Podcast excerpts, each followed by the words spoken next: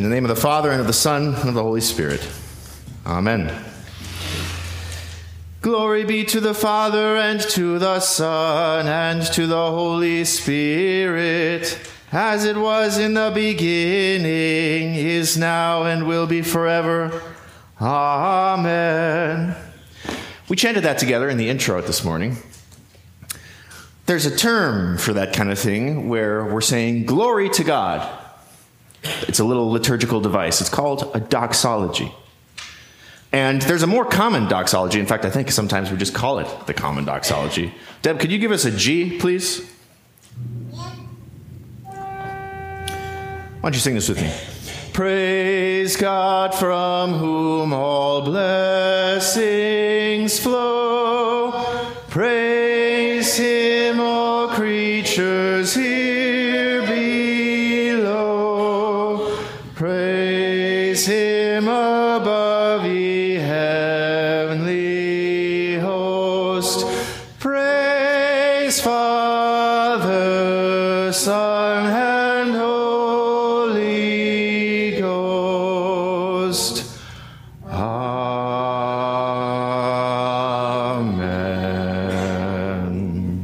Yeah, we do doxologies. We get this. We understand doxologies. So when Paul writes, "Oh, how great are God's riches and wisdom and knowledge,"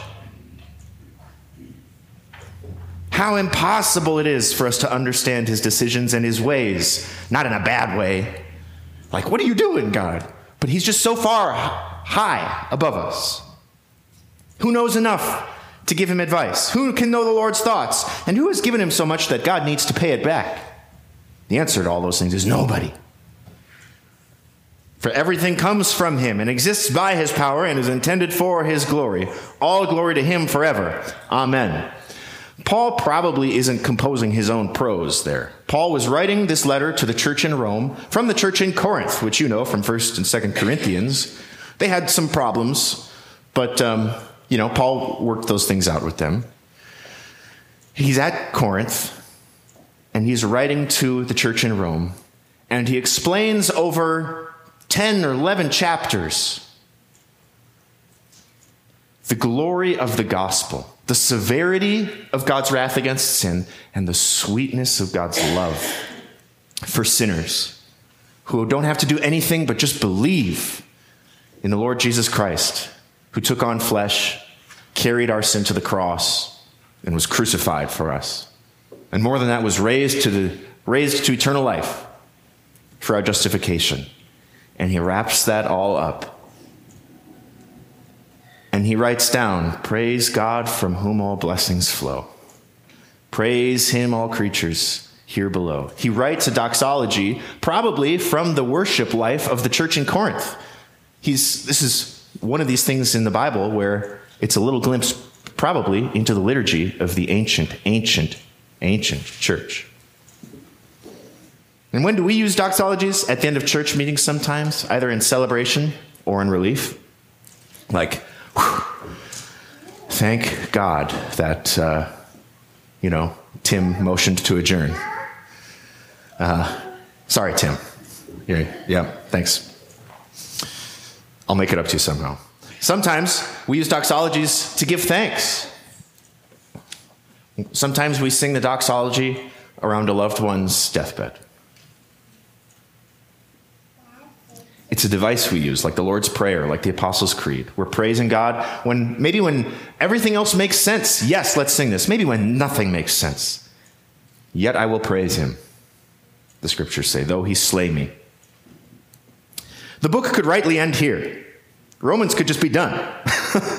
But this is like, have you seen Peter Jackson's Lord of the Rings, Return of the King? It's like a 3-hour long movie, maybe more than 3 hours, and it ends like 4 times. The Howard Shore's musical score swells, and it comes home musically, and Aragorn is crowned as king of Gondor, right? The Return of the King, and the bad guys are all defeated, and it fades to black. And then it unfades from black for another 40 minutes, during which you get another couple of endings. If you're not familiar with that, perhaps you're familiar with a few of my sermons that have done that. I'm told a few weeks ago that I came up to the end and just kept going.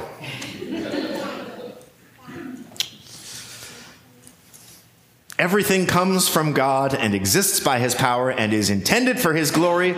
All glory to him forever. Amen. Thank you, Livy. Amen. That's right. Now, with that said, he goes on for another 4 chapters. You're part of everything. Here's the deal. Here's the point this morning. You are part of everything that exists for God's glory and is... wait a minute. You're part of everything that comes from God, exists by his power, and is intended for his glory. Which means you are not your own.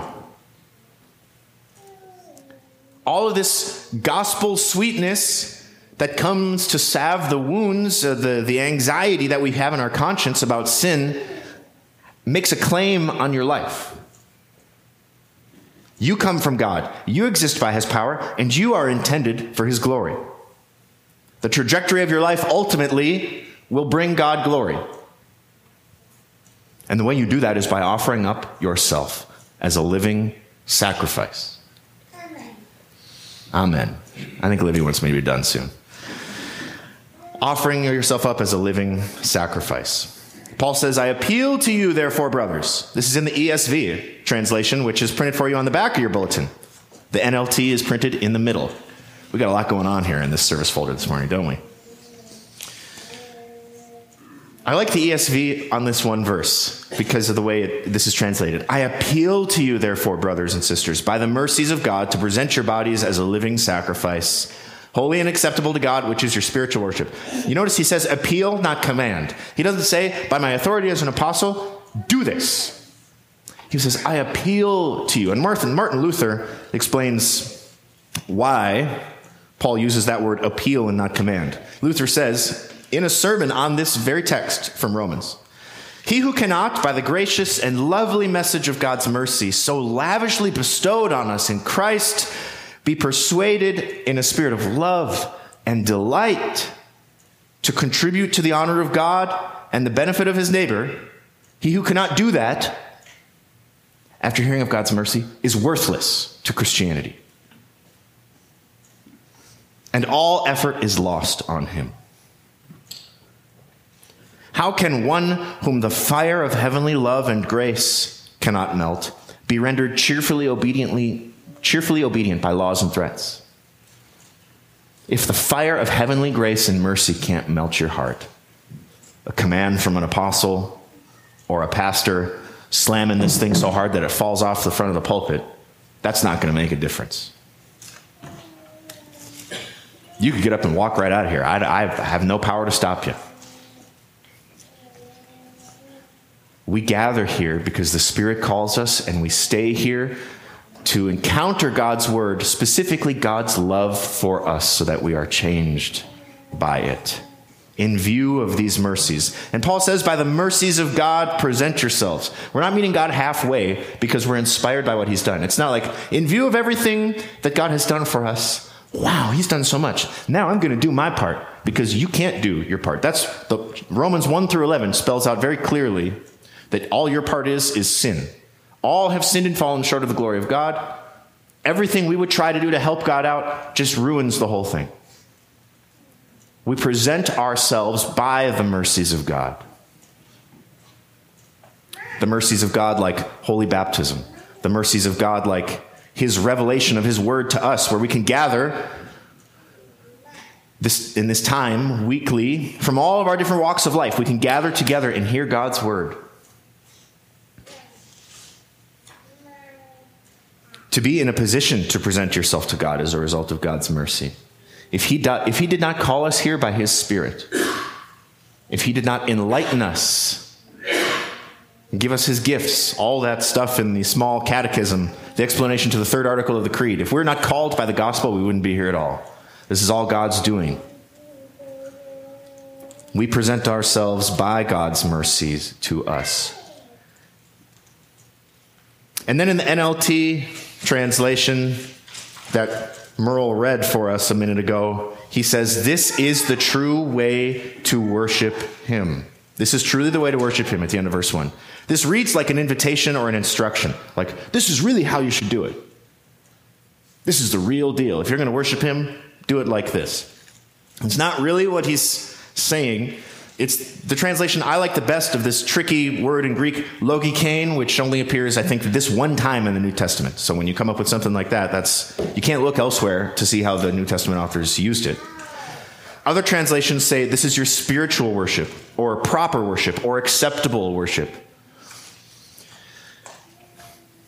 The phrase comes at the end of the verse, but it's really the foundational reason that Paul says, I appeal to you to present your bodies as sacrifices. Another way to say this would be, this is how you worship God.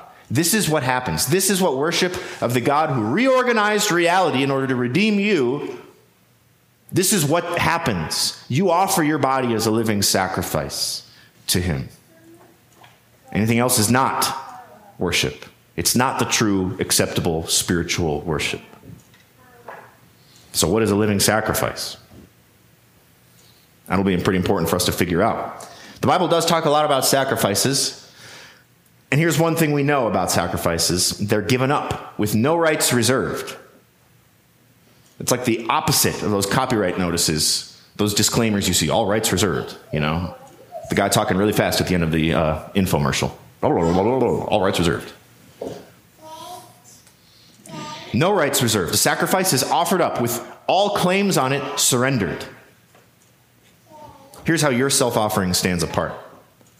You're not called to offer up your body to die on an altar in order to atone for sin, like all of the sacrifices of animals in the Old Testament and the sacrifice of Jesus on the altar of the cross in the New Testament, the New Covenant. Our sacrifice is not like that. We're not called to die. We're called to offer up our bodies to live. With our sins forgiven, there's no more sin to atone for. We're supposed to live in love for God and for neighbor. Brothers and sisters, you don't get to live for you.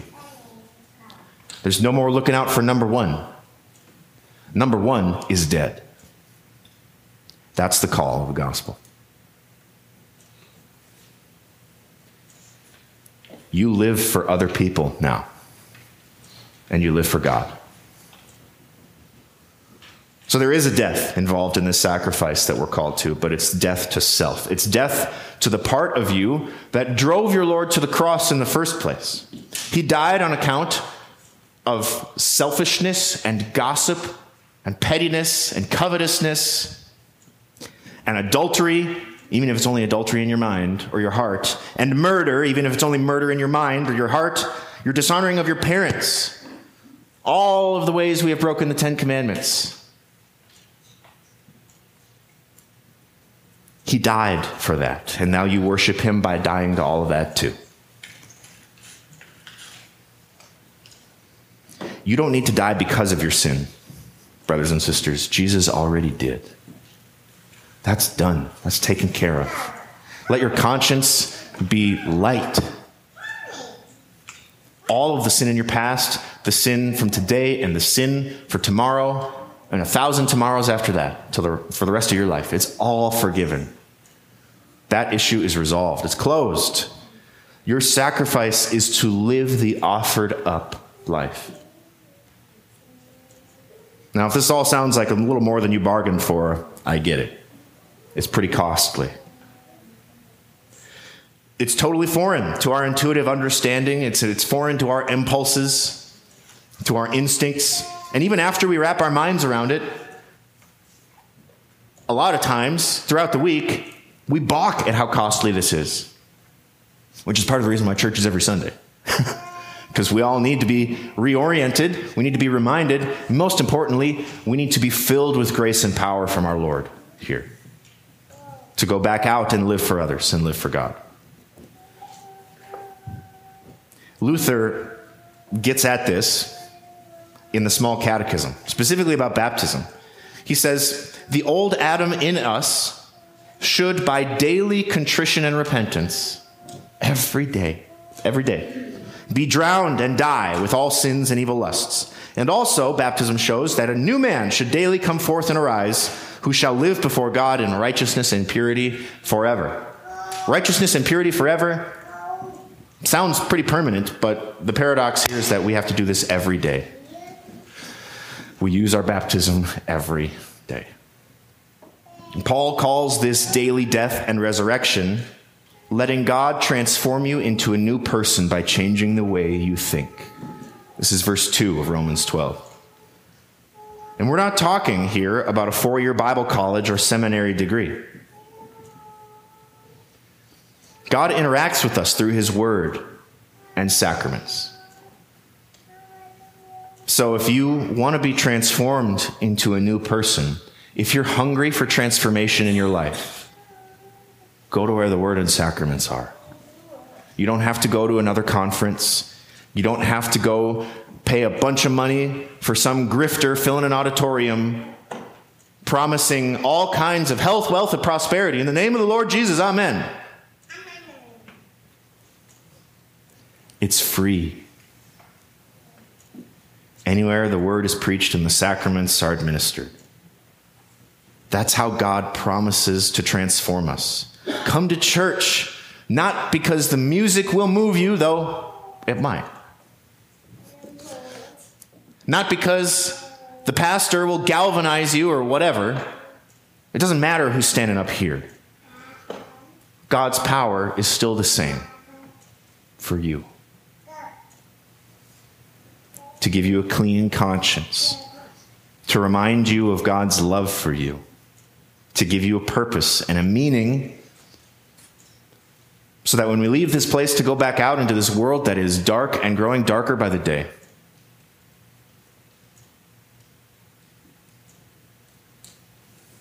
we can let our lights shine. You might think that's the ending, but I'm going to keep going. That was not written. Sorry. That's free. Here's the conclusion.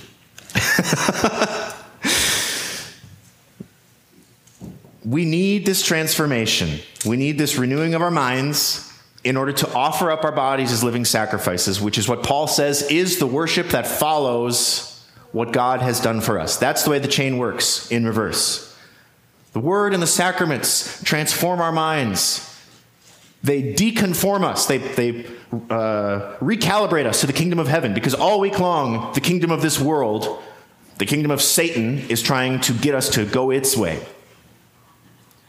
We need to be transformed by God's power as our minds are renewed so that we can offer up our lives. And offering up our lives looks a lot more like putting the interests of others ahead of your own, in your job, in your house, in your pursuits. We're not talking about selling everything you have and going to the foreign mission field. The life God has called you to is good and holy, just as it is. It's not any less holy than this, working in a church. We don't know what melody Paul's doxology from the end of Romans 11 was set to, so we can't really sing it with him. But even if that particular doxology is foreign to us, lost to time, we know the true way to worship God. Offering ourselves up, dead to ourselves. Surrendering all claims on our desires and plans for our lives and the lives of our kids, the lives of those around us.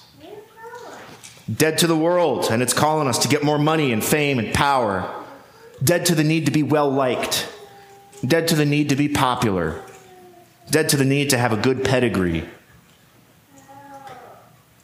Offered to God, who in love made us his sons and daughters, and transformed by the regular renewal of our minds. As we gather as the church around the word and the sacraments, I want to sing something to you that you just sang together. Here stands the font before our eyes, telling how God has received us. The altar recalls Christ's sacrifice and what his supper here gives us. Here sound the scriptures that proclaim Christ yesterday, today the same, and evermore our Redeemer.